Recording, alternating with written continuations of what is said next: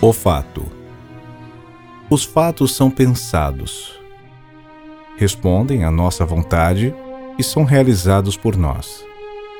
Os fatos se distinguem daquilo que é conduzido desde outro lugar.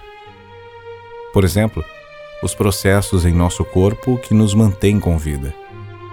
Neste sentido, a respiração não é um fato, é um processo ao qual estamos expostos.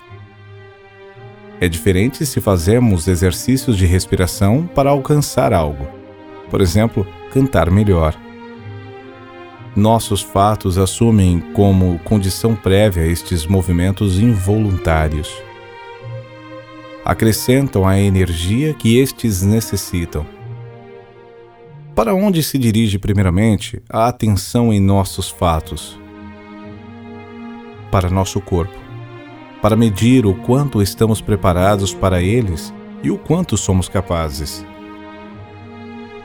Em segundo lugar, nossos fatos exigem que tenhamos aprendido o que nos torna capazes de executá-los. Nossos fatos pressupõem uma habilidade que nos prepara para eles e um exercício correspondente. Em terceiro lugar, nossos fatos nos levam a cometer erros que com sua ajuda aprendemos a corrigir. Simultaneamente, compreendemos com eles os limites de nossas possibilidades. Trata-se daqueles fatos com cuja ajuda queremos conseguir algo, segundo nossos planos, com nossa própria força, por assim dizer. É diferente quando atuamos em sintonia com o um movimento de vida. Neste caso, nossa vida é a que conduz e nós nos submetemos a ela.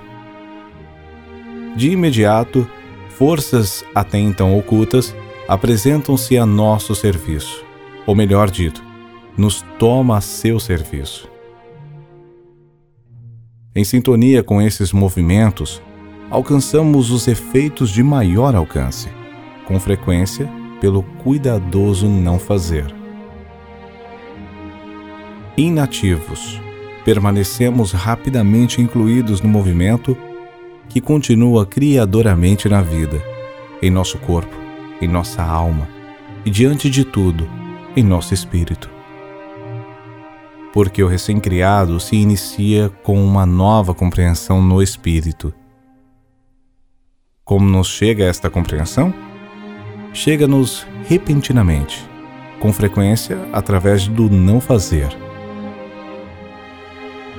no silêncio do não fazer, estamos abertos às novas compreensões da forma mais ampla. No não fazer, estamos centrados da forma mais completa. Por estar em sintonia com o movimento de vida em nosso corpo e em nosso espírito, estes fatos são fatos criadores. Com eles, nos convertemos em co-criadores e crescemos além de nossos limites conhecidos. O que sucede com os fatos dirigidos contra a vida? Que não a consideram e que a sacrificam a outros objetivos? Por exemplo, uma guerra que devasta as nossas bases vitais e de futuras gerações? Podemos escapar individualmente?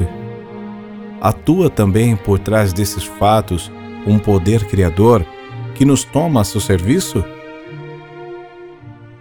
Encontramos-nos aqui impotentes, ainda que nos sintamos poderosos?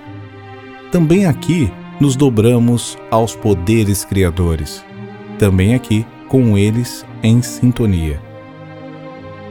Dobramos-nos a eles de forma centrada, mais inativos do que ativos, obrigados em lugar de livres, consentido com eles desde nosso lugar, seja qual for o lugar no qual nos encontremos internamente amplos, inclusive na estreiteza mais extrema e sempre no amor, um amor ativo.